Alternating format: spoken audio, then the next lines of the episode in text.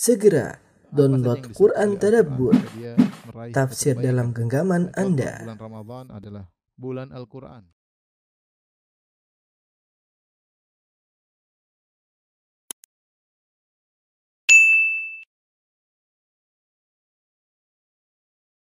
Bismillahirrahmanirrahim. Assalamualaikum warahmatullahi wabarakatuh. Alhamdulillahi ala ihsani wa syukru lahu ala taufiqihi wa amtinani wa asyhadu an la ilaha illallah wahdahu la syarika lahu ta'ziman li sya'ni wa asyhadu anna Muhammadan abduhu wa rasuluhu da ila ridwani Allahumma salli alaihi wa ala alihi wa ashabihi wa ikhwani. Para hadirin dan hadirat yang dirahmati oleh Allah Subhanahu wa taala. Eh, Alhamdulillah pada pagi hari ini kita dimudahkan oleh Allah Subhanahu wa taala untuk bisa berkumpul di masjid ini untuk bisa salat berjamaah semoga salat kita diterima oleh Allah Subhanahu wa taala.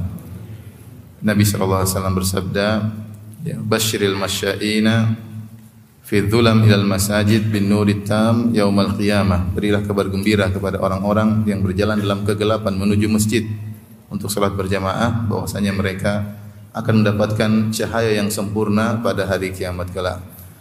Semoga kita memperoleh cahaya tersebut. Eh, pada kesempatan kali ini kita akan membahas ya tentang ayat-ayat dalam surat Ali Imran mulai ayat 133 ya sampai insyaallah ayat ke 136 ya. Allah Subhanahu wa taala menceritakan tentang ciri-ciri penghuni surga yang Allah siapkan surga bagi mereka. Allah sifati mereka dengan orang-orang yang muttaqin dan Allah sifati mereka juga dengan orang-orang yang muhsinin. Mereka adalah orang-orang spesial yang disiapkan surga bagi mereka. Allah Subhanahu wa taala berfirman pada ayat 133, "Wasari'u ila maghfiratin min rabbikum wa jannatin arduha samawat wal ardu uiddat lil muttaqin. Bersegeralah kalian menuju kepada ampunan Allah dan menuju, menuju kepada surga yang luasnya seluas langit dan bumi yang Allah siapkan bagi orang-orang yang bertakwa. Siapa orang bertakwa tersebut? Allah sebutkan empat sifatnya. Alladzina yunfiquna fis sarra'i wad dharra, yaitu orang-orang yang berinfak dalam kondisi lapang mereka berinfak dan dalam kondisi sulit mereka juga tetap berinfak. Yang kedua wal kadhiminal ghaidh yaitu orang-orang yang meredam amarah. Sifat yang ketiga wal afina 'anil nas itu orang-orang yang memaafkan terhadap orang-orang yang berbuat salah kepada mereka. Wallahu yuhibbil muhsinin. Allah. Allah Subhanahu wa taala kemudian berkata Allah mencintai orang-orang yang berbuat ihsan. Kemudian kata Allah Subhanahu wa taala Walladzina idza fa'alu fahisha ini ciri yang keempat. Dan orang-orang jika melakukan perbuatan keji atau zalamu anfusahum atau berbuat zalim kepada diri mereka, dzakarullah fastaghfaru li maka mereka pun mengingat Allah Subhanahu wa taala lantas mereka beristighfar atas dosa-dosa yang mereka lakukan. Wa may yaghfiru dzunuba illallah dan siapakah yang bisa mengampuni dosa-dosa kecuali Allah Subhanahu wa taala. Walam yusirru ala ma fa'alu wa hum ya'lamun dan mereka tidak terus-menerus melakukan dosa ya dan mereka mengetahui. Ulaika jazaohum maghfiratu min rabbihim. Balasan bagi mereka adalah ampunan dari Rabb mereka. Wa jannatun tajri min tahtihal anhar. Dan surga-surga yang mengalir di bawahnya sungai-sungai khalidina fiha. Mereka kekal di dalamnya. Wa ni'ma ajrul amilin. Ya dan sungguhnya itu adalah sebaik-baik pahala bagi orang-orang yang beramal. Inilah ayat-ayat yang akan kita singgung pada kesempatan kali ini tentang orang-orang spesial yang merupakan ciri-ciri penghuni surga. Allah Subhanahu wa taala membuka ayatnya dengan berfirman, "Wasari'u" dan segeralah. Segeralah menuju ke mana? Ila maghfirati min rabbikum, menuju ampunan Allah Subhanahu wa taala. Pertama, Allah mengatakan wasari'u, bersegeralah. Dan dalam Al-Qur'an kalau Allah Subhanahu wa taala berbicara tentang amal soleh, Allah suruh cepat. Kadang dalam lafal wasari'u bersegeralah, kadang dalam lafal sabiqu ya, berlombalah ya. Kadang dalam lafal fastabiqu ya. ya cepat-cepatan paling mana yang paling lebih dahuluan berlombalah. Kadang dalam Al-Qur'an eh, dalam ayat falyatanafasil mutanafisun hendaknya bersaing, hendaknya bersaing. Jadi Allah Subhanahu wa taala tidak hanya sekedar menyuruh untuk beramal tetapi amal tersebut harus segera, cepat, paling duluan bahkan Allah suruh bersaing. Kenapa? Karena uh, surga adalah kenikmatan yang abadi yang penuh dengan kesempurnaan yang pantas untuk kita bersaing meraihnya. Di dunia banyak orang bersaing urusan dunia, bersaing urusan membangun rumah paling megah, perusahaan paling uh, besar ya. Kemudian banyaklah persaingan-persaingan dunia yang kita lihat di hadapan mata mata kita dan kita pun terkadang masuk dalam persaingan-persaingan tersebut. Ya, untuk meraih kesuksesan yang kita harapkan ya. Tetapi sungguhnya kesuksesan yang sejati adalah kesuksesan di akhirat ya meraih surga selamat dari neraka jahanam ya Allah Subhanahu wa taala berfirman "Faman zuhziha 'anil nar wa udkhilal jannata faqad faz wa mal hayatud dunya illa mata'ul ghurur." Siapa yang selamat dari neraka jahanam wa udkhilal jannata dan masuk dalam surga faqad faz dialah yang sukses dialah yang benar dialah yang menang dia yang sukses wa mal hayatud dunya illa mata'ul ghurur dan tidaklah kehidupan dunia kecuali hanyalah kesenangan yang yang menipu maka kalau orang bersaing dalam urusan dunia, maka jadikanlah persaingan kita dalam masalah akhirat. Kita cepat dalam masalah akhirat. Jangan menunda-nunda ketika berbicara tentang masalah masalah akhirat. Waktu kita sedikit, umur kita terbatas. Ya, persaingan tersebut ada waktunya. Jika malaikat maut sudah datang mencabut nyawa kita, maka selesailah persaingan tersebut. Selesailah selesailah perlombaan tersebut. Yang menang adalah yang berhasil masuk surga. Di dalam surga pun bertingkat-tingkat. Walikullin darajatun mimma amilu. Bahwasanya di surga masing-masing sesuai dengan kadar derajat amalan yang dilakukan di atas muka bumi ini. Ya. Maka sebab dikatakan oleh Hasan Al-Basri kalau orang menyaingimu dalam urusan dunia maka saingilah dia dalam urusan apa? akhirat. Kita terkadang dalam persaingan dunia kita nggak bisa mengalahkan orang. Gimana dia sudah terlanjur kaya, sejak lahir sudah kaya gimana mau bersaing dengan orang seperti ini? Dia belum lahir pun dia sudah kaya. Kalau kita baru merangkak, baru berdagang, baru mulai ya. Kita tidak bakalan menang ya. Kalaupun menang itu hanyalah kesuksesan yang fata morgana. Oleh karenanya kita bersaing dalam urusan akhirat. Allah Subhanahu wa taala mengatakan wasari'u bersegeralah. Kalau kita lihat bagaimana para sahabat dahulu, para sahabat dahulu mereka memahami benar masalah ini. Sehingga mereka sering bertanya kepada Nabi sallallahu alaihi wasallam ayul a'mali afdal. Ya Rasulullah amalan apa yang paling afdal? Karena mereka sadar bahwasanya umur mereka terbatas, waktu mereka terbatas, kemampuan mereka juga terbatas. Mereka bertanya Rasulullah amal apa yang paling afdal? Dalam riwayat yang lain mereka bertanya, "Ya Rasulullah, ayu ayu amalin ahabbu ila Allah?" Ya Rasulullah, amalan apa yang paling dicintai oleh Allah Subhanahu wa taala? Mereka memperhatikan skala prioritas karena kesadaran mereka akan keterbatasan yang mereka miliki. Bahkan banyak di antara mereka yang semangat untuk wakaf. Tidak ada sebagian disebutkan oleh sebagian salaf tidak ada seorang sahabat pun yang memiliki kemampuan illa wakaf kecuali mereka wakaf. Dan ketika mereka wakaf, mereka bukan wakaf yang canggung-canggung, mereka wakaf harta yang paling mereka cintai untuk mereka wakafkan di sisi Allah Subhanahu wa taala. Karena kenapa? Karena mereka mengerti betul tentang persaingan di surga sana, ya. Jadi mereka ada harta yang paling mereka sukai mereka wakafkan. Seperti Umar bin Khattab radhiyallahu taala anhu. Memang tidak ada asetku yang paling aku sukai seperti aset di Khaybar.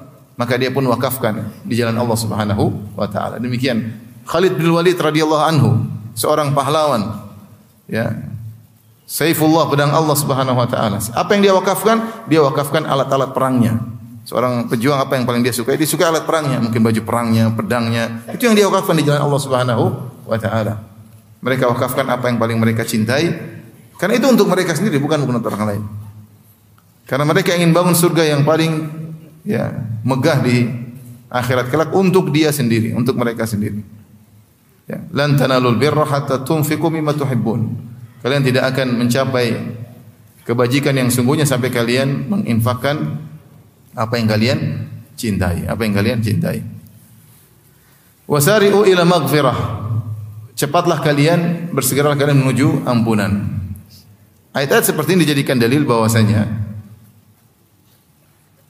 bertobat hukumnya adalah wajib dan alal faur segera, tidak boleh ditunda. Kalau kita melakukan dosa, maka segera kita bertobat. Jangan pernah menunda taubat.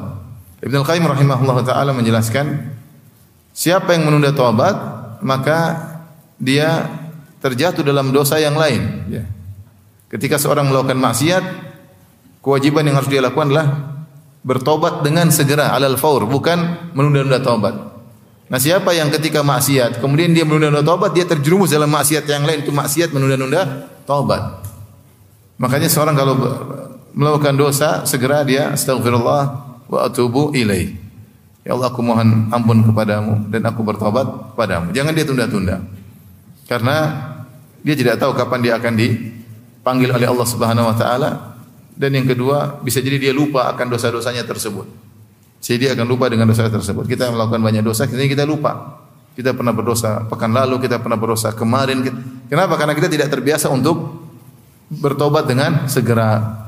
Oleh karenanya kalau seorang bertobat jangan ditunda. Menunda tobat itu adalah dosa ter tersendiri. Wasari'u ila maghfirati min rabbikum. Bersegeralah kalian menuju kepada ampunan Allah Subhanahu wa taala wa jannatin dan bersegeralah kalian menuju surga. Arduha samawati wal ardu yang luasnya seluas langit dan bumi. Uh, inilah yang Allah motivasikan kepada kita untuk segera beramal soleh, untuk segera bertobat. Agar apa? Agar meraih surga. Kenikmatan yang abadi yang ada di kehidupan sana, kehidupan yang sesungguhnya. Ya. Kehidupan yang kita jalani sekarang hanyalah laib walahu, hanyalah permainan dan senda gurau. Ya, sebentar dan tiba-tiba selesai. Ya, tidak lama. Umur kita pun tidak panjang. Kata Nabi sallallahu alaihi wasallam, "Amaru ummati baina sittin ila sab'in wa aqalla man yajuzu dzalik." Umur umatku antara 60 sampai 70 dan hanya sedikit yang melampaui umur 70. Kita mau hidup sampai kapan ya? Dan betapa banyak orang yang kurang dari umur 60 pun sudah dipanggil oleh Allah Subhanahu wa taala ya. Oleh karenanya Allah beri peringatan kepada kita dengan tanda-tanda fisik kita yang semakin lemah. Kata Allah waja'ukumun nadhir dan telah datang pemberi peringatan kepada kalian. Di antara tafsiran adalah syaib yaitu uban yang ada di kepala. Ya. Uban yang ada di kepala. Seorang kalau sudah melihat uban di kepalanya, hendaknya dia waspada. Itu pertanda bahwasanya dia semakin dekat dengan Allah Subhanahu wa taala. Sudah saatnya dia berhenti dari permainannya. Sudah saatnya dia berhenti dari senda guraunya untuk serius beribadah kepada Allah Subhanahu wa taala. Sampai kapan dia bermalas-malasan? Sampai kapan ya? Oleh karenanya ya, seorang bersegera untuk menuju surga Allah Subhanahu wa taala. Dan itulah yang Allah motivasikan. Bersegeralah menuju surga Allah. Allah tidak kasih motivasi dunia. Karena dunia ini hanyalah sebentar dan sementara dan cepat dan kenikmatannya penuh dengan perkara yang mengganggu. Terkontaminasi dengan kesedihan, kekhawatiran, ketakutan. Tidak ada kenikmatan yang murni di dunia ini. Kenikmatan yang sesungguhnya yang yang sempurna hanyalah di di akhirat. Oleh karenanya itu pula yang Nabi sallallahu alaihi wasallam motivasikan kepada para sahabat. Ketika Nabi sallallahu alaihi wasallam di Mekah, para sahabat disiksa, di antaranya keluarga Yasir. Yasir disiksa dibunuh, kemudian istrinya Sumayyah juga dibunuh, anaknya Ammar disiksa. Nabi hanya berkata, "Sabran ala Yasir fa inna maw'idakumul jannah." Sabarlah wahai keluarga Yasir. Sungguhnya Allah menjanjikan bagi kalian apa? Surga. Itu yang membuat Para sahabat dulu bertahan. Para sahabat semangat. Saya mereka disiksa, mereka bersabar. Saya mereka dibunuh, mereka bersabar. Mereka rela meninggalkan kampung halaman mereka. Semuanya karena surga. Semuanya karena surga. Ketika perang Badar dalam Sahih Muslim, ketika perang Badar dari hadis Anas bin Malik radhiyallahu taala anhu. Rasulullah SAW memotivasi para sahabat dengan berkata, "Kumu ila jannatin arduha samawati wal ard. Bangkitlah kalian wahai para sahabatku menuju surga yang seluas langit dan bumi. Rasulullah kasih motivasi itu. Rasulullah SAW tidak bilang kalian akan begini, akan begini. Tidak. Rasulullah mengatakan, Kumu ila jannatin arduha samawati wal ard. Bangkitlah kalian menuju surga yang luasnya seluas langit dan bumi. Ketika mendengar seruan Nabi SAW, maka ada seorang sahabat bernama Umair Ibn al-Humam al-Ansari radhiyallahu taala anhu. Dia berkata, "Ya Rasulullah, jannatun arduha samawati wal ard." Wahai Rasulullah, surga yang seluas langit dan bumi? Kata Nabi sallallahu alaihi wasallam, "Na'am, iya benar." Kata Umar bin Humam radhiyallahu anhu, "Bakhin bakhin." Menakjubkan, menakjubkan. Kata Rasulullah SAW, "Ma yahmiluka an taqula bakhin bakhin?" Apa yang buat engkau mengucapkan bakhin bakhin? Wow, menakjubkan. Kata dia, tidak ada ya Rasulullah illa raja'an akuna min ahliha. Aku hanya berharap agar menjadi penghuni surga tersebut. Kata Rasulullah SAW, anta min ahli, engkau termasuk penghuni surga tersebut.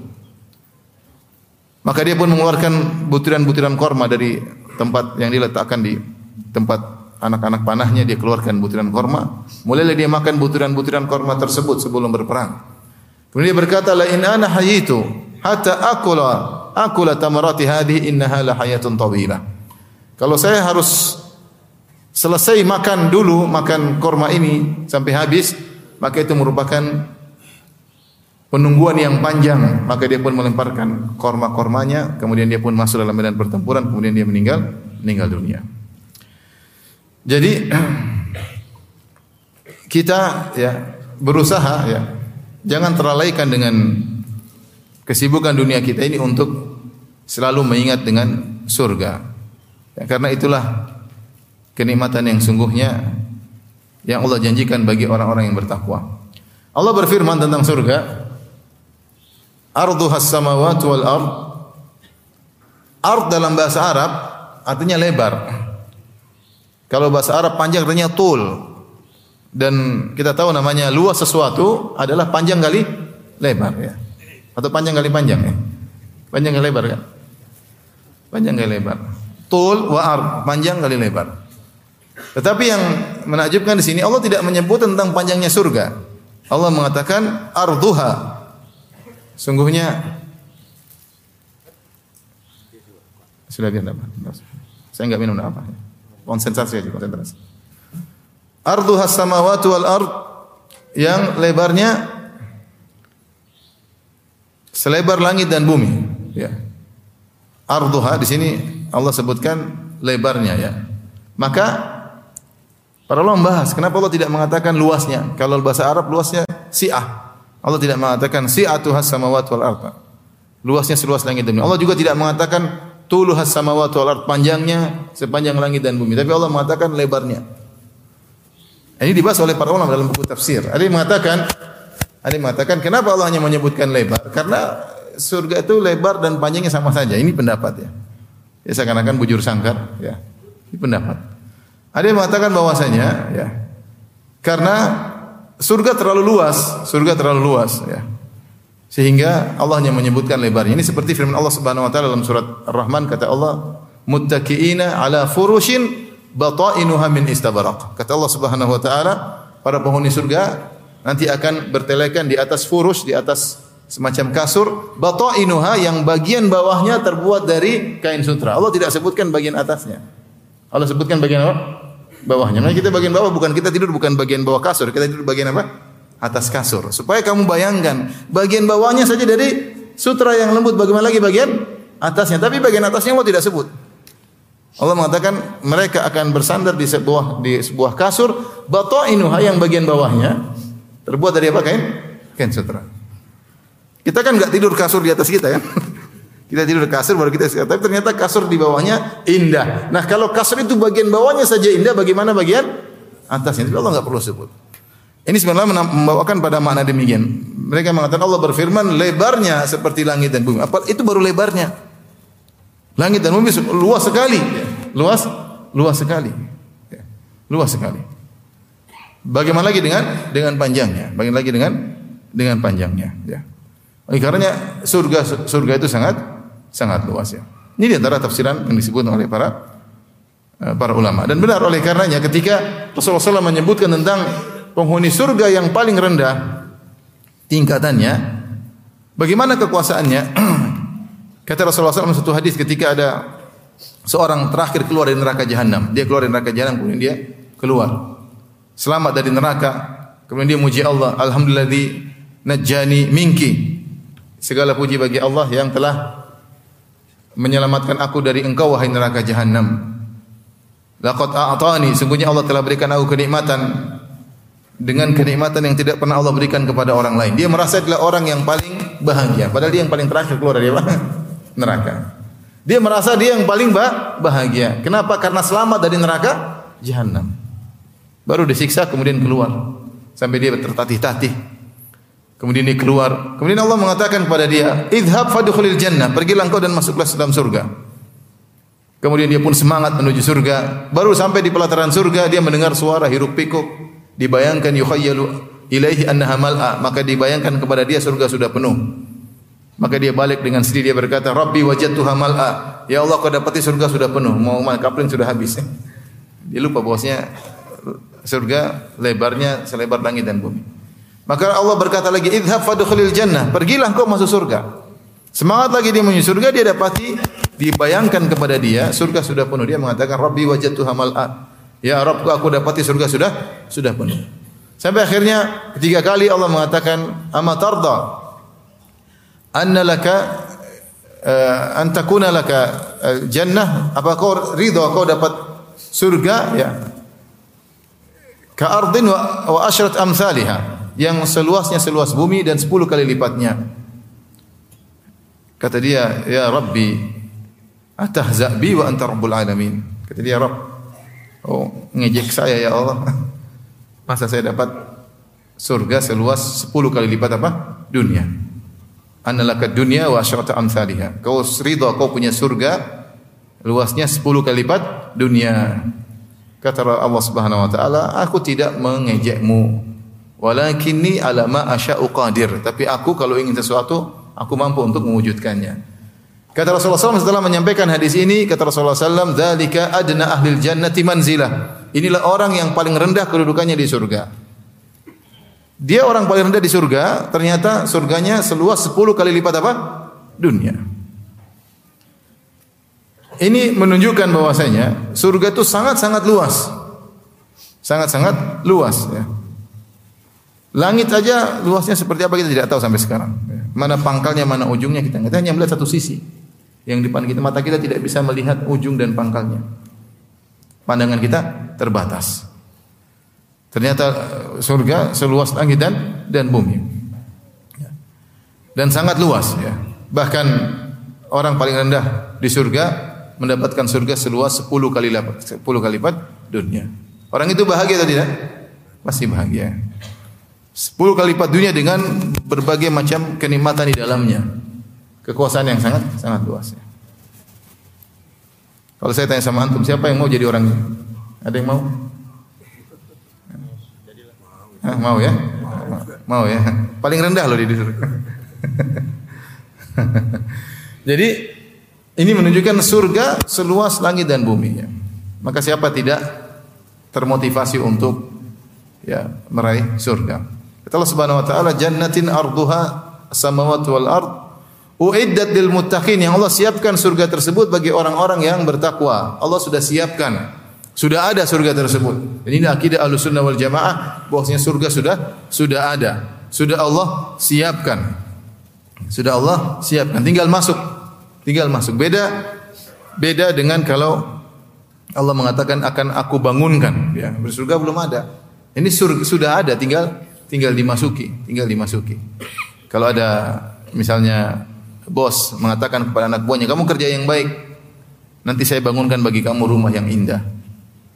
Bos satunya mengatakan lain lagi, kamu kerja yang baik, saya sudah bangunkan rumah yang indah buat kamu. Ini kuncinya kalau kamu kalau kamu kerja yang baik. Mana lebih semangat? Mau dibangunkan apa rumahnya sudah ada? Sudah ada, sudah ada. Surga sudah ada, ya. Bagaimananya tidak pernah kita lihat ya. Lil muttaqin Allah siapkan surga tersebut bagi orang-orang yang yang bertakwa, orang yang bertakwa. Setelah itu Allah sebutkan ciri-ciri orang bertakwa tersebut. Siapa orang bertakwa tersebut yang Allah siapkan surga baginya? Kata Allah Subhanahu wa taala, Alladzina yunfiquna fis sarra'i wad dharra. Itu orang-orang yang berinfak dalam kondisi lapang maupun dalam kondisi sulit. As-sarra itu dalam kesenangan dia berinfak. Ad-dharra dalam kondisi lapang dia berinfak. Artinya dia selalu berinfak. Mereka ini selalu berinfak. Dalam kondisi lapang tentunya infaknya banyak, dalam kondisi sulit otomatis infaknya sedikit tapi tetap ber, berinfak. Makanya Nabi SAW mengatakan, "Ittaqun nara walau bisyakki tamrah." Jagalah diri kalian dari neraka jahanam meskipun hanya berinfak sepenggal korma, bukan satu korma, sepenggal korma. Kalau bisa kalian berinfak, infak. Ini maksudnya bukan Nabi ajarin untuk pelit dalam infak, enggak.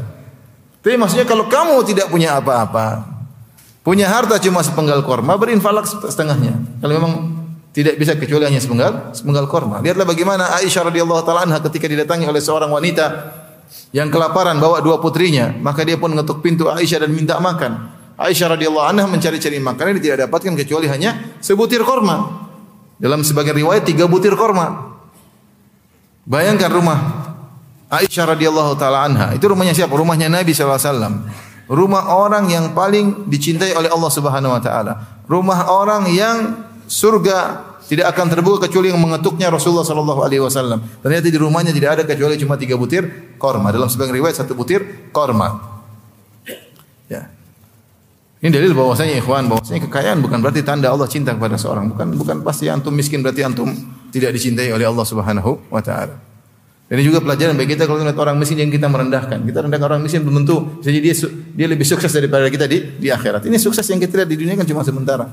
Dia naik motor, saya naik mobil bukan berarti saya lebih mulia di sisi Allah Subhanahu wa taala. Kalau harta merupakan keukuran ke kemuliaan, tentu Nabi Muhammad SAW orang paling kaya di dunia.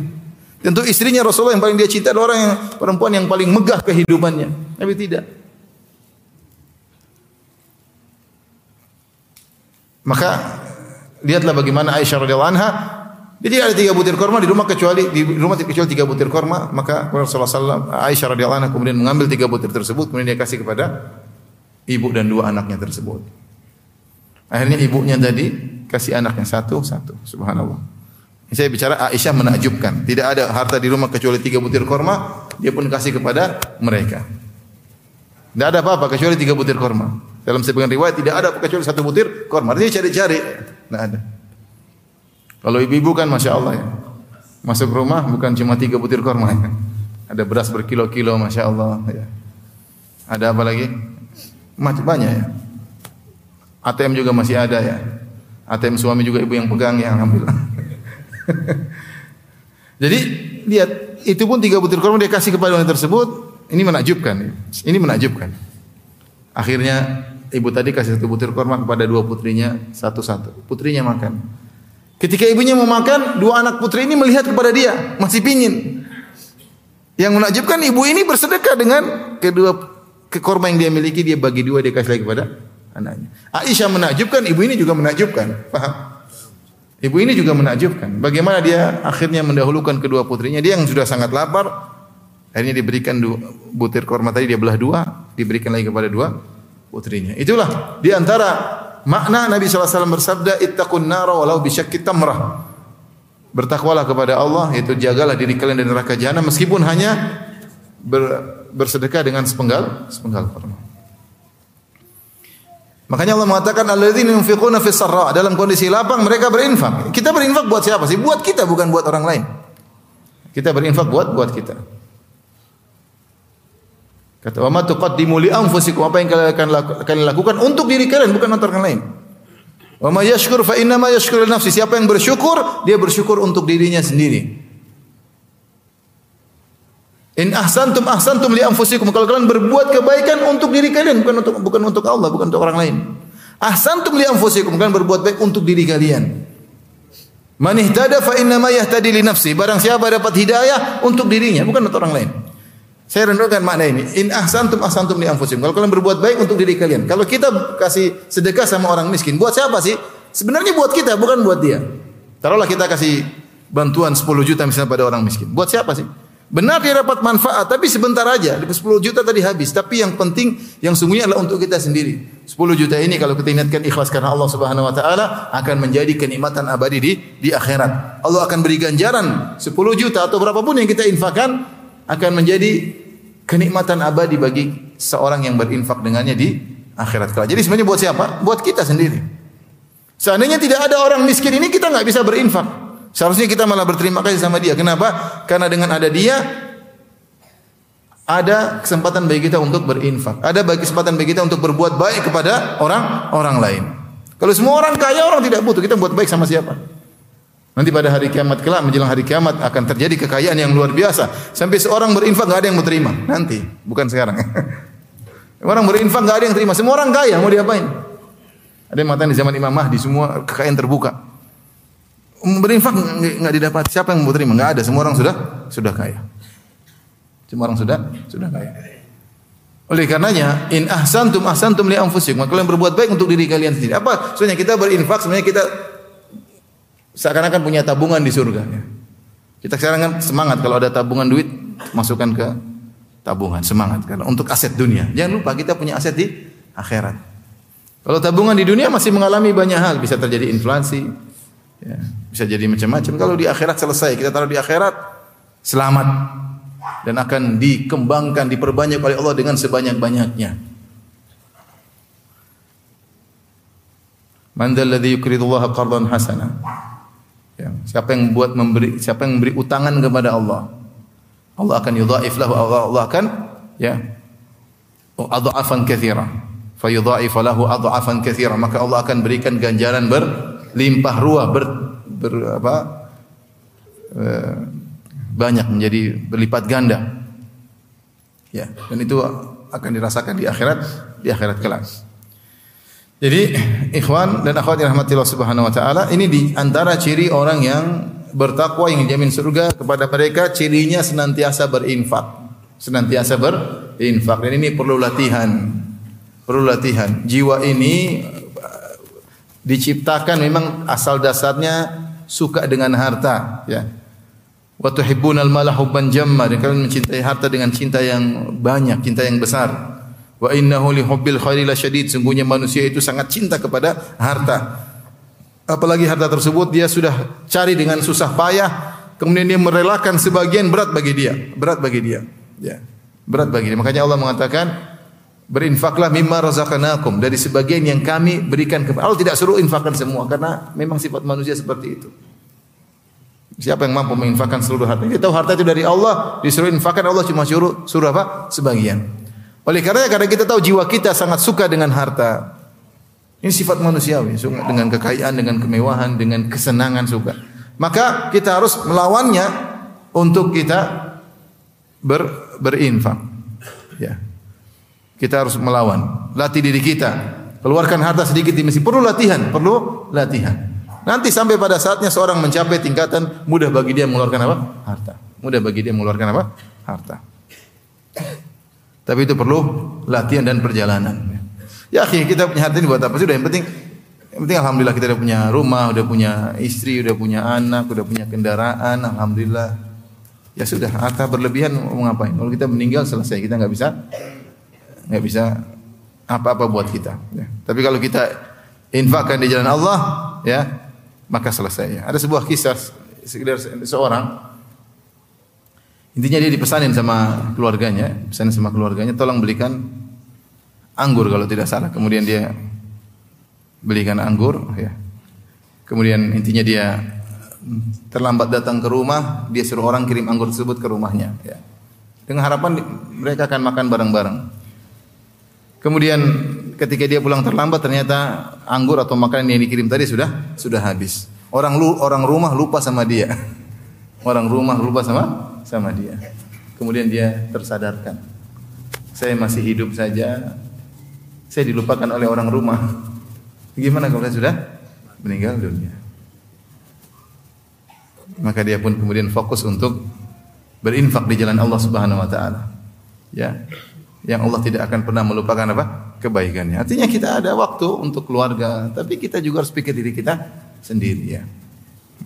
Kita siapkan aset buat anak, istri, safety buat masa depan mereka gampangannya bahasa kita. Tapi kita masa depan kita jangan kita lupakan. Kita masuk alam barzah sendirian, tidak ada yang menemani. Tapi kalau kita banyak infak, masuk dalam alam barzah dalam kondisi bahagia. Kenapa? Amal soleh akan menemani menemani kita. Amal soleh akan menemani menemani kita ya. Ya seorang berinfak dengan yang dia mampu. Kalau tidak punya harta dia bisa beramal soleh yang lain. Tapi yang punya harta alladzina yunfiquna. Di sini Allah menggunakan fiil mudhari. Alladzina yunfiquna orang berinfak. Allah tidak mengatakan alladzina anfaqu. Allah tidak menggunakan past tense. Orang-orang yang telah berinfak Allah menggunakan kata yunfiquna apa past present tense yang berkesinambungan. Alladzina yunfiquna orang yang senantiasa berinfak. Tidak berhenti berinfak.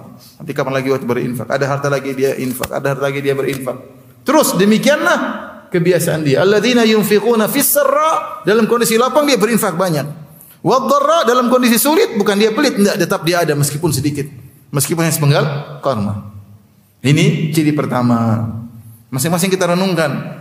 Kita sudah masuk ciri pertama atau belum? Bukan bukan orang-orang yang orang-orang yang yabkhaluna fis sarra'i wad dharra, orang-orang yang senantiasa pelit dalam kondisi lapang maupun dalam kondisi sempit. Lapang aja pelit apalagi kalau lagi enggak punya, super pelit. Super pelit. Kalau udah kena penyakit pelit repot. Penyakit mau diapain? Dia enggak mau sedikit pun keluar hartanya. Pelit. Nanti dia undang orang makan makan sama teman-teman ini saya diceritain. Ustaz ada teman subhanallah kalau kita pergi makan bareng-bareng Waktunya bayar dia bilang, aduh saya lupa dompet saya. Semuanya yang bayar. Lupa dompet saya. Nanti kalau dia, eh, kita numpangnya bareng naik mobil, iya naik mobil, ketika ngambil barang mampir di pom bensin, eh patungan dong beli bensin, subhanallah.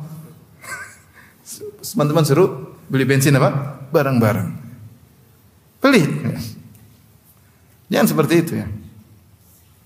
Sampai disebut dalam kisah Al-Bukhala. Ada buku judulnya Al-Bukhala, kisah orang-orang pelit. Ya. Ada seorang miskin punya teman orang kaya. Kalau orang miskin teman orang kaya kan biasanya enak ditraktir terus. Tapi ini miskin punya teman orang kaya menjengkelkan ya. Karena orang kaya ini apa? Pelit.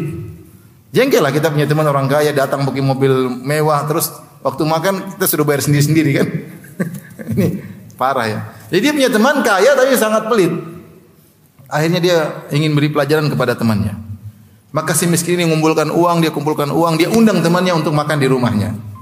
Dia ingin jelaskan saya saja apa namanya uh, kemampuannya terbatas bisa undang orang makan. Diundanglah si kaya untuk makan di rumahnya disiapkan makanan enak. Setelah itu kemudian si kaya makan. Ketika dia makan dia makan banyak sekali, makan banyak, mumpung gratis kan orang pelit gitu. Kalau beli mungkin dia sedikit-sedikit ini karena gratis dia makan sebanyak-banyaknya. Dilihat terus makan sebanyak-banyaknya. Harapan si miskin si kaya ini sadar ya. Saya miskin aja bisa ngundang kamu makan. Dia makan sebanyak-banyak, akhirnya kebanyakan dia muntah. Ketika dia muntah dia menangis. Maka si miskin tanya, "Kenapa kamu menangis?" Saya menangis karena rugi nih ada ada yang keluar rugi. Subhanallah. Jadi orang kalau udah pelit susah ya. Kalau orang sudah pelit yang menderita, dirinya menderita dan orang sekitarnya menderita. Benar dia menderita. Dia punya duit beli suatu, enggak lah. Mau beli ini, aduh enggak. Dia mesinnya menderita. Sampai kalau dia sakit, dia cari dokter yang murah. Sampai akhirnya ada orang meninggal gara-gara dokter yang murah. Misalnya itu mahal ngapa? Buat dirinya saja dia pelit, subhanallah. Saya kenal seorang, saya ini kenal seorang, dia meninggal gara-gara demikian. Dia mau berobat ke Jakarta, ah, mahal. Enggak langsung dokter di sini ya. Akhirnya peralatan enggak cukup, oh, meninggal Meninggal. Sama dirinya saya pelit, apalagi sama orang sekitar, sama keluarganya, sama istrinya. Kasihan yang menderita bukan dia sendiri. Ketika ini kejadian nyata. Jadi dia lagi istrinya naik mobil, tahu-tahu istrinya kecelakaan. Dia lapor, "Mas, saya mobil kecelakaan, Mas." Ya. Dia tidak tanya kamu bagaimana kondisinya, tanya mobil bagaimana mobil. dia tidak tanya istri, tanya tapi tentang apa? Tentang mobilnya. Ini orang pelit mau diapain? Yang orientasi dia selalu dunia, dunia, dunia, dunia. Sedikit keluar dari dia marah-marah penyakit, maka harus dilawan. Harus dilawan. Saya kalau kisah dengar ingat kisah orang pelit, saya ingat teman saya ya. Jadi saya pernah sama teman saya itu masa ini pelit luar biasa ya. Kalau kita lagi di kamar dia makan dia cuek, dia nggak basa-basi. Firanda makan enggak dia cuek. kita lagi-lagi susah sama-sama susah. Harusnya kan dia, eh ayo makan makan. Meskipun mungkin dia tahu saya makan banyak makanya paling tidak basa-basi ayo makan lah. Ini ada basa-basi, makan santai aja ya. Gimana gimana? Subhanallah. Suatu hari dia minta tolong sama saya eh, Firanda kita pergi ke sana ya ya udah ngambil taksi Ambil taksi bayar sendiri-sendiri. Jadi ngung- suruh ngangkat barang. Jadi saya- dia minta bantuan saya untuk ngangkat barang. Tapi saya bantu. Kita naik taksi suruh bayar sendiri, kemudian saya angkat barang, masukkan ke taksi, pulang bayar taksi sendiri-sendiri juga. Ya Allah ini luar biasa sudah nggak dikasih upah ngangkat, taksi suruh bayar sendiri. Pelitnya luar biasa. Ini hidup, ini teman saya sendiri ya. Mudah-mudahan dia sudah sadar ya. saya tidak pernah lupakan dia ya. Iya penyakit penyakit eh, pelit mau dia main. Sampai satu hari kita berjalan mencari seseorang, mencari seseorang. Intinya butuh telepon sana, telepon sini, telepon sana, telepon sini. Saya saya pinjam HP dia. Eh, saya kita telepon, telepon HP dia, telepon sana sini. Cari seseorang. Orang dia, saya disuruh bantu dia untuk nyari orang tersebut. Telepon sana sana sini, dia tagih uang uang pulsa. Yang telepon saya karena saya yang pakai HP-nya. Iya, tapi kan buat cari temanmu. Pelitnya luar biasa ya. Tapi ya sudahlah. Ini kisah nyata ya, bukan main-main. Jadi ikhwan, pelit itu harus dilawan, jangan dibiarkan. Antum rugi sendiri. Ya. Kata Allah, "Ma yabkhal fa innama yabkhal an nafsi." Siapa yang pelit, dia pelit pada dirinya sendiri. Benar. Pelit harta dia, dia pakai dia sendiri rugi. Sendiri rugi. Dia menderita, anak istrinya menderita, teman-teman yang dekat dia menderita, ya. Dadanya sempit, sedikit-sedikit perhitungan. Kalau ada yang rusak sedikit marah-marah, orang pelit suka marah-marah. Karena suka marah-marah biasanya pelit ya. Kenapa kan? Kalau ada satu yang rusak dia langsung orientasinya pikirannya apa? Dunia berapa? Oh, ini mahal marah, suka marah. Kehilangan sedikit marah. Kalau orang lapang dada santai aja. Orang uh, sering berinfak. Alladzina yunfiqun yang senantiasa berinfak fi ketika dia punya harta banyak dia berinfak. Wad dharra ketika dalam kondisi sudah juga dia tetap ber, berinfak. Ini ciri yang pertama kita selesai. Dan tadi sudah diumumkan ya. Makanya saya ingin tahu antum termasuk yang diumumkan tadi di masjid mau ada keperluan untuk apa? Untuk pembangunan ya maka ya buktikanlah di hadapan Allah bahwasanya kita termasuk ciri-ciri orang yang tersebut ya. Seberapa saja kalau antum nggak punya kecuali sepenggal korma itu sepenggal korma antum kasih buat masjid ya. Kalau nggak ada kecuali roti yang tadi baru dibagikan sepenggal roti. Sebisanya. Itu bukan buat orang lain, buat kita sendiri, buat kita sendiri. Ciri yang kedua, alladzina yunfiquna fis sarra'i wad dharra wal ghaidh, orang yang meredam amarah. Ini juga ibadah yang sulit, ya. Kalau kita perhatikan tadi, wal kadhiminal ghaidh, orang berinfak, orang-orang yang meredam amarah, orang yang maafkan manusia, ya. Ini Allah sekarang bicara tentang akhlak, tentang akhlak. Ternyata ibadah bukan cuma dengan harta, ibadah juga bisa dengan apa? Akhlak dan itu luar biasa pahalanya. Kita terkadang nggak mikir bahwasanya meredam amarah, maafkan orang itu ibadah. Padahal itu ibadah. Dan ciri orang bertakwa dan sebab masuk apa? Surga. Pikiran kita namanya masuk surga ya umroh, haji, ya. Baca Quran, khatam Quran, hafal Quran. Oke, itu sebab-sebab masuk surga. Tapi di antaranya adalah ibadah-ibadah yang istimewa yang Allah sebutkan secara khusus dalam Al-Quran. Allah sifati dengan al-muttaqin yaitu al-kadhimin al-ghaidh. Orang-orang yang meredam amarah. Al-kadham kata para ulama seorang yang seperti dia ngisi air si air imtala dia ngisi apa namanya uh, siqa ada tempat air dia isi si- yang terbuat dari apa namanya terbuat dari eh, kulit dia isi sampai di ujung. Kalau dia tambah lagi airnya sudah mau tumpah maka dia ikat.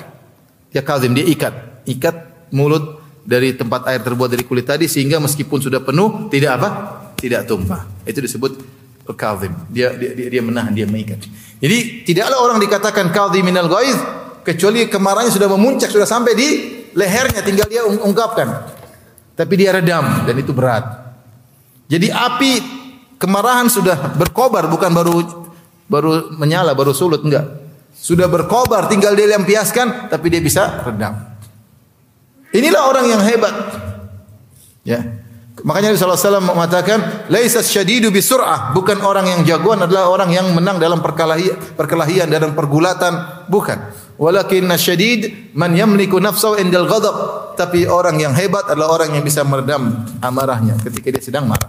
Dia bisa mengatur mengontrol jiwanya ketika sedang marah benar sebab kemarahan sudah ada mungkin mukanya sudah merah tapi dia redakan sudah kenapa dia ingat akhirat dia bisa redamkan dia bisa, tidak bisa redam kecuali ingat akhirat dia ingat bahwasanya meredam amarah pahalanya luar biasa. Ketika ada seorang datang kepada Nabi SAW, Ya Rasulullah, aus ini, berilah wasiat kepadaku.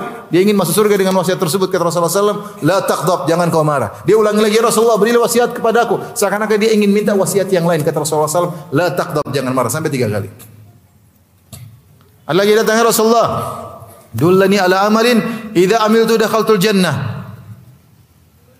Wala tuksir alayya. Ya Rasulullah tunjukkanlah kepadaku satu amalan yang jika aku lakukan praktis masuk surga, jangan banyak-banyak amalan. Saya ingin amalan praktis masuk apa? Surga. Kata Rasulullah SAW, la taqdab. Jangan apa?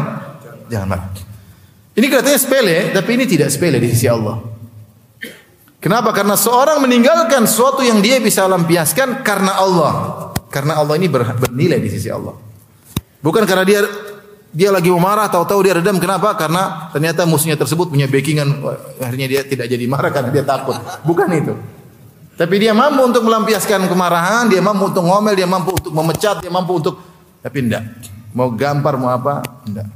Dia tahan dirinya. Seperti tadi air sudah diisi, sudah penuh mau tumpah sebentar lagi dia ujungnya dia ikat. Sudah enggak jadi apa? Tumpah. Sebentar lagi luber.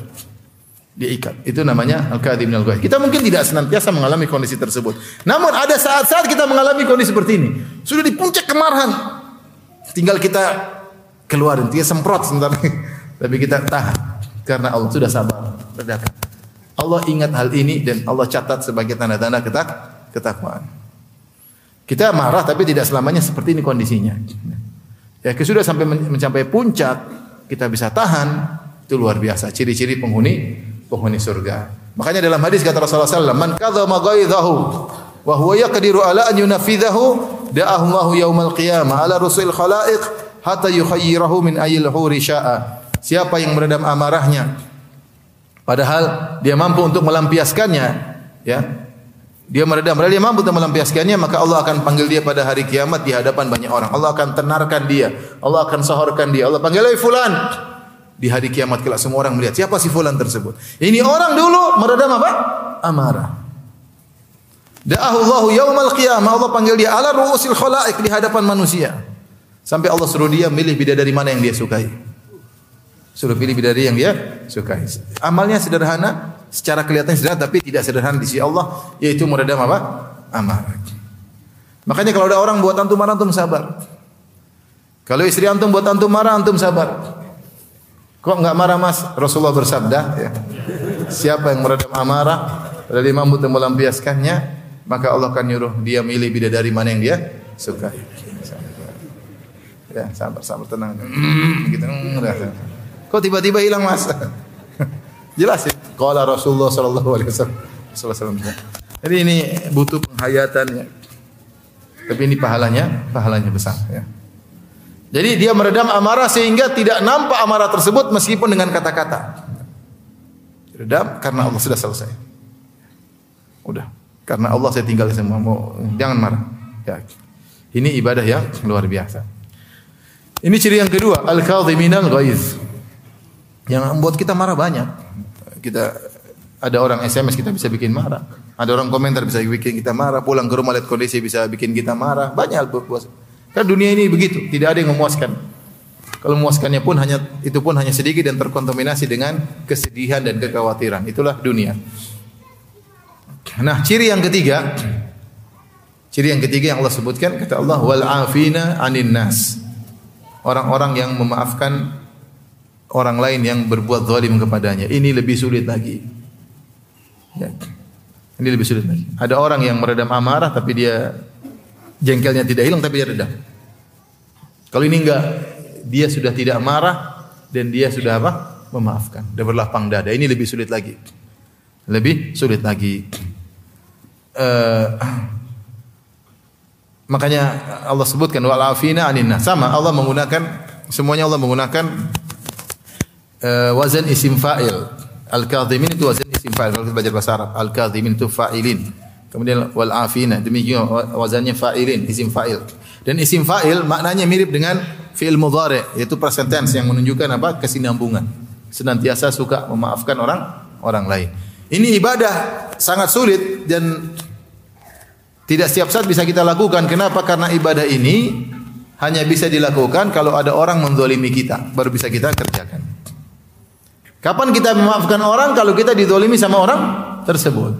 Kalau tidak ada yang mendolimi, ngapain kita maafkan? Enggak ada yang saya maafkan kamu. Apa kesalahan saya dimaafkan saya? Tapi maafkan itu terbaru bisa kita praktekkan kalau ada orang zolimi kita.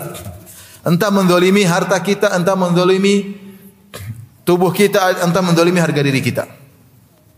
Mungkin dia pernah pukul kita, mungkin dia pernah gambar kita, mungkin dia pernah ambil harta kita, dia pernah nipu kita, mungkin dia pernah menjatuhkan harga diri kita. Saat itulah kita terzolimi. Jadi terzolimi dari tiga sisi. Mungkin diri kita, mukul kita atau apain kita. Mendolimi dari sisi harta kita, harta kita kita dibohongin, diambil, dipalak sama orang. Yang ketiga, dizolimi dari sisi dari sisi, dari sisi harga diri. Dikata-kata yang dituduh yang tidak-tidak, dihina, dan semuanya menyakitkan. Semuanya menyakitkan. Dan terkadang lebih menyakitkan kalau kita dizolimi dari sisi harga diri kita daripada tubuh kita. Makanya seorang penyair berkata, jarahatul lisani ya, jarahatus sinani uh, lahal ti'amu ya. Wala wala yaltami wala ma jarahal lisanu. Luka akibat sayatan pedang masih bisa diobati. Tapi luka akibat sayatan lisan sulit diobati. Ya, sulit diobati. Orang mukul kita ya mungkin kita kasih obat sembuh. Tapi orang menyakiti kita dengan lisannya, dia ngatain kita enggak enggak, dia tuduh yang tidak tidak, itu terkadang berat. Apalagi orang tersebut orang yang mulia. Makanya para ulama menyebutkan, lihatlah Nabi Shallallahu Alaihi Wasallam ketika disakiti dengan lisan lebih berat bagi Nabi daripada disakiti dengan apa? Fisik. Rasulullah SAW orang yang mulia dari nasab yang termulia ketika itu. Yang sebelumnya orang-orang memanggil Nabi dengan Al-Amin, orang yang terpercaya. Kemudian setelah itu berubah, dikatakan pendusta, dikatakan dukun, dikatakan orang gila. Itu lebih berat bagi Nabi SAW daripada gangguan apa? Fisik. Jadi gangguan fisik. Oleh karenanya, ketika kita didolimi dengan kezaliman apa pun, kita ingat ayat ini. Wal afina. Maafkanlah orang-orang. Ya. Di antara cara membuat kita untuk bisa memaafkan orang lain, kita yakin bahwasanya kalau kita memaafkan orang, kita dimaafkan oleh Allah. Al jaza min amal, balasan sesuai dengan perbuatan. Karena Nabi sallallahu Allah Subhanahu wa taala berfirman dalam surat An-Nur, kata Allah Subhanahu wa taala, "Wal ya'fu wal yas wal yasfahu." Hendaknya mereka memaafkan dan berlapang dada. Ala tuhibbuna ayyghfirallahu lakum? Tidakkah kalian suka kalau Allah mengampuni kalian. Jadi kalau kita maafkan kita di, dimaafkan. Kita sadar dosa kita banyak, dosa kita banyak. Ikhwan, kita dosa omongan, dosa penglihatan, dosa pendengaran, dosa kita banyak. Nah kalau ada orang zalimi kita, kesempatan bagi kita untuk diampuni oleh Allah. Caranya gimana? Maafkan dia. Maafkan dia sudah. Mungkin orang terdekat kita, mungkin orang tua kita zalimi kita, mungkin ya, mungkin kakak kita zalimi kita, mungkin adik kita, mungkin istri kita, mungkin suami kita, mungkin tetangga kita, sudahlah, maafkan. Maafkan. Mungkin orang-orang bodoh yang menjelek-jelekan kita, menghina kita, mungkin orang-orang bodoh yang uh, menzalimi kita, udah kita maafkan. Karena kalau kita maafkan, kita akan diampuni oleh Allah Subhanahu wa taala. Kita mungkin sudah astagfirullah, astagfirullah, tapi istighfar kita enggak serius. Mungkin kita sudah sholat tobat, tapi tobat kita enggak serius. Allah punya cara agar kita benar-benar diampuni. Caranya gimana? Kita didolimi orang, kemudian kita maafkan dia. Selesai. Ini paling mudah agar kita mudah memaafkan orang-orang lain. Agar kita dimaafkan Allah kita sangat butuh dengan ampunan. Yang bikin kita masalah di dunia pun di akhirat dosa. Yang bikin kita masalah di dunia di akhirat adalah apa? Dosa. Dosa itu punya dampak. Yang kita masalah di rumah tangga, masalah dalam dakwah kita, masalah dalam perusahaan kita, semua karena dosa yang kita lakukan. Ini baru dunia.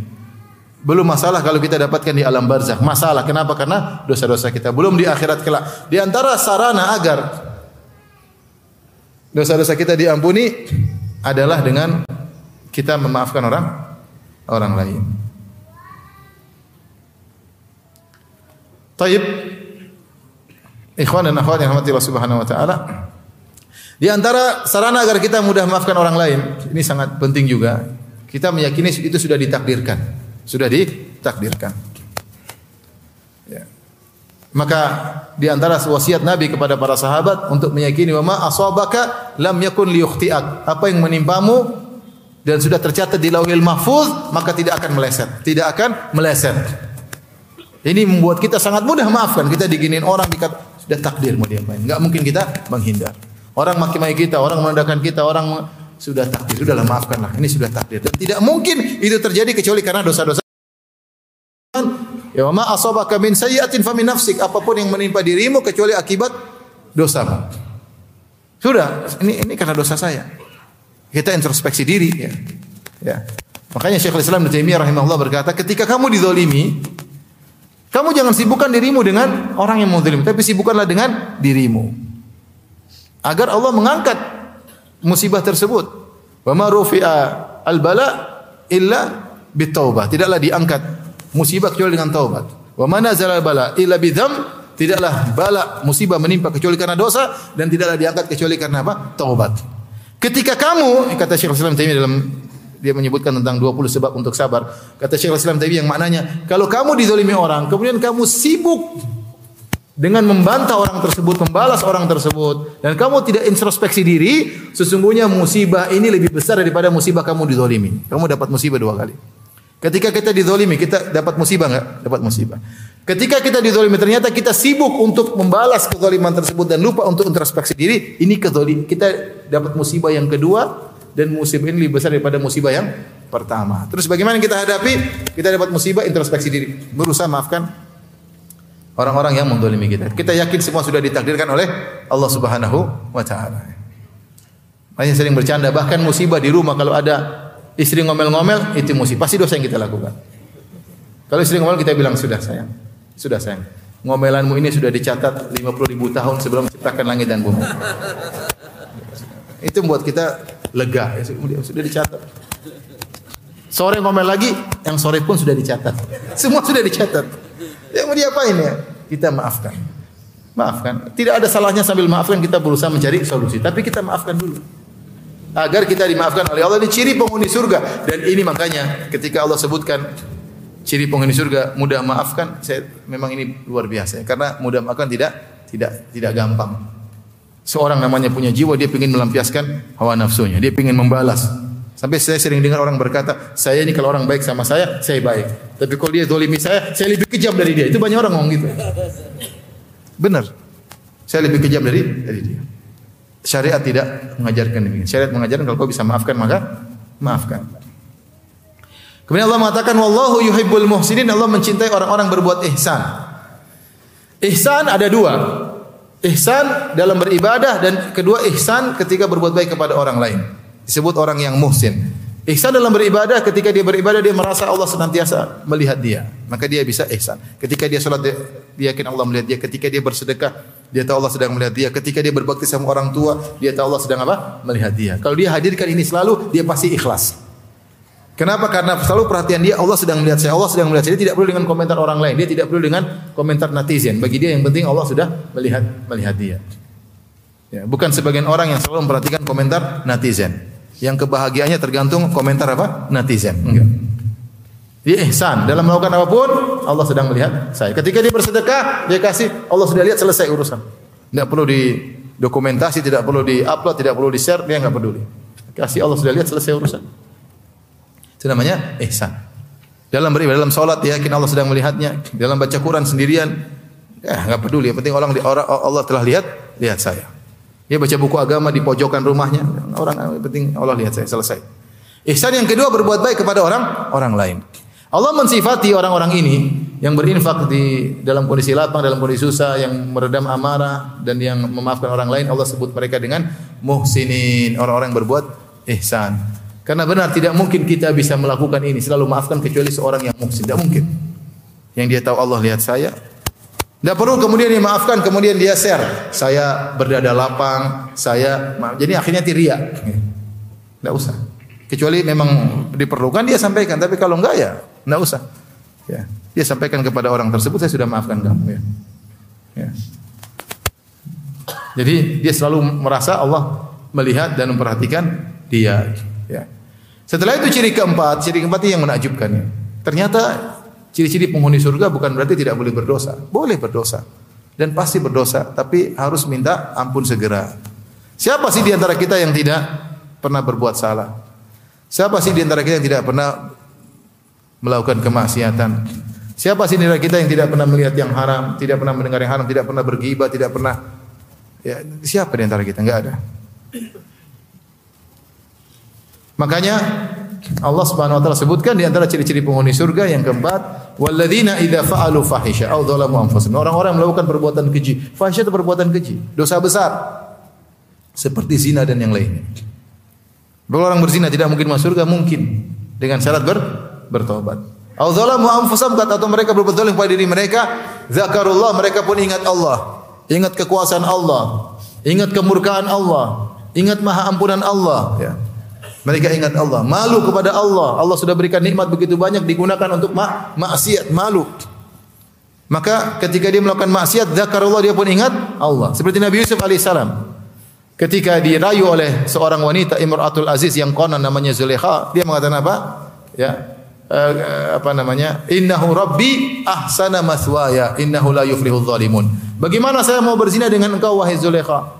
Innahu Rabbi ahsana maswaya. Sungguhnya Rabbku berbuat baik kepadaku. Di antara tafsiran dua tafsiran maka Rabbku maksudnya suamimu baik sama saya bagaimana saya berkhianat. Dalam tafsir yang lain Allah telah berbuat baik kepada saya. Bagaimana saya bermaksiat kepada Allah? Di antara cara agar kita segera bertobat atau tidak bermaksiat ingat kebaikan Allah sudah kasih kita kebaikan. Allah kasih kita hidayah, Allah kasih kita bisa melihat, bisa mendengar. Kemudian kita gunakan untuk maksiat. Kita ingat Allah begitu baik, terus saya membangkang dia. Maka ketika dia bermaksiat dia ingat Allah. Zakarullah fastaghfir dzunubihim. Kemudian wa may yaghfiru dzunuba Allah. Allah mengatakan siapa yang bisa mengampuni kecuali apa? Ah, Allah. Ini kata-kata yang indah. Allah tidak mengatakan tidak ada yang mengampuni kecuali Allah. Allah tidak mengatakan ma yaghfiru illa Allah. Tidak ada yang mengampuni kecuali Allah, tapi Allah mengatakan wa man wa man yaghfiru dzunuba. Perkataan tanya, siapa sih yang mengampuni kecuali siapa? Allah. Ini lebih ablak, lebih kuat. Siapa sih yang mengampuni kecuali siapa? Allah ya. Sudah minta ampun sama Allah. Walam yusirru ala ma fa'alu dan mereka tidak terus-menerus melakukan dosa yang mereka lakukan. Ya. Wahum ya'lamun dan mereka mengetahui akan hal tersebut. Al ulaika jazaa'uhum maghfiratun min rabbihim wa jannatun tajri min tahtiha al-anharu khalidina fiha wa ni'ma ajrul amilin. orang-orang yang mereka akan dapat dapat ampunan Allah Subhanahu wa Mereka diampuni, bukan cuma diampuni, bahkan mereka dapat ganjaran surga yang mengalir di bawahnya sungai-sungai ya mereka kekal di dalamnya. Jadi kekal di dalamnya.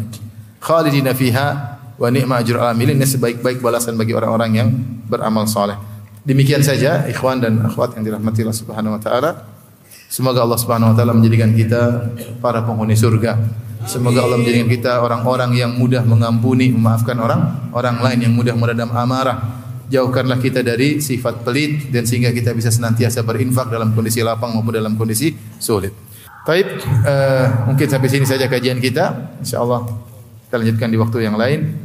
Subhanakallah bihamdika asyhadu an la ilaha illa anta astaghfiruka wa atubu. Assalamualaikum warahmatullahi wabarakatuh.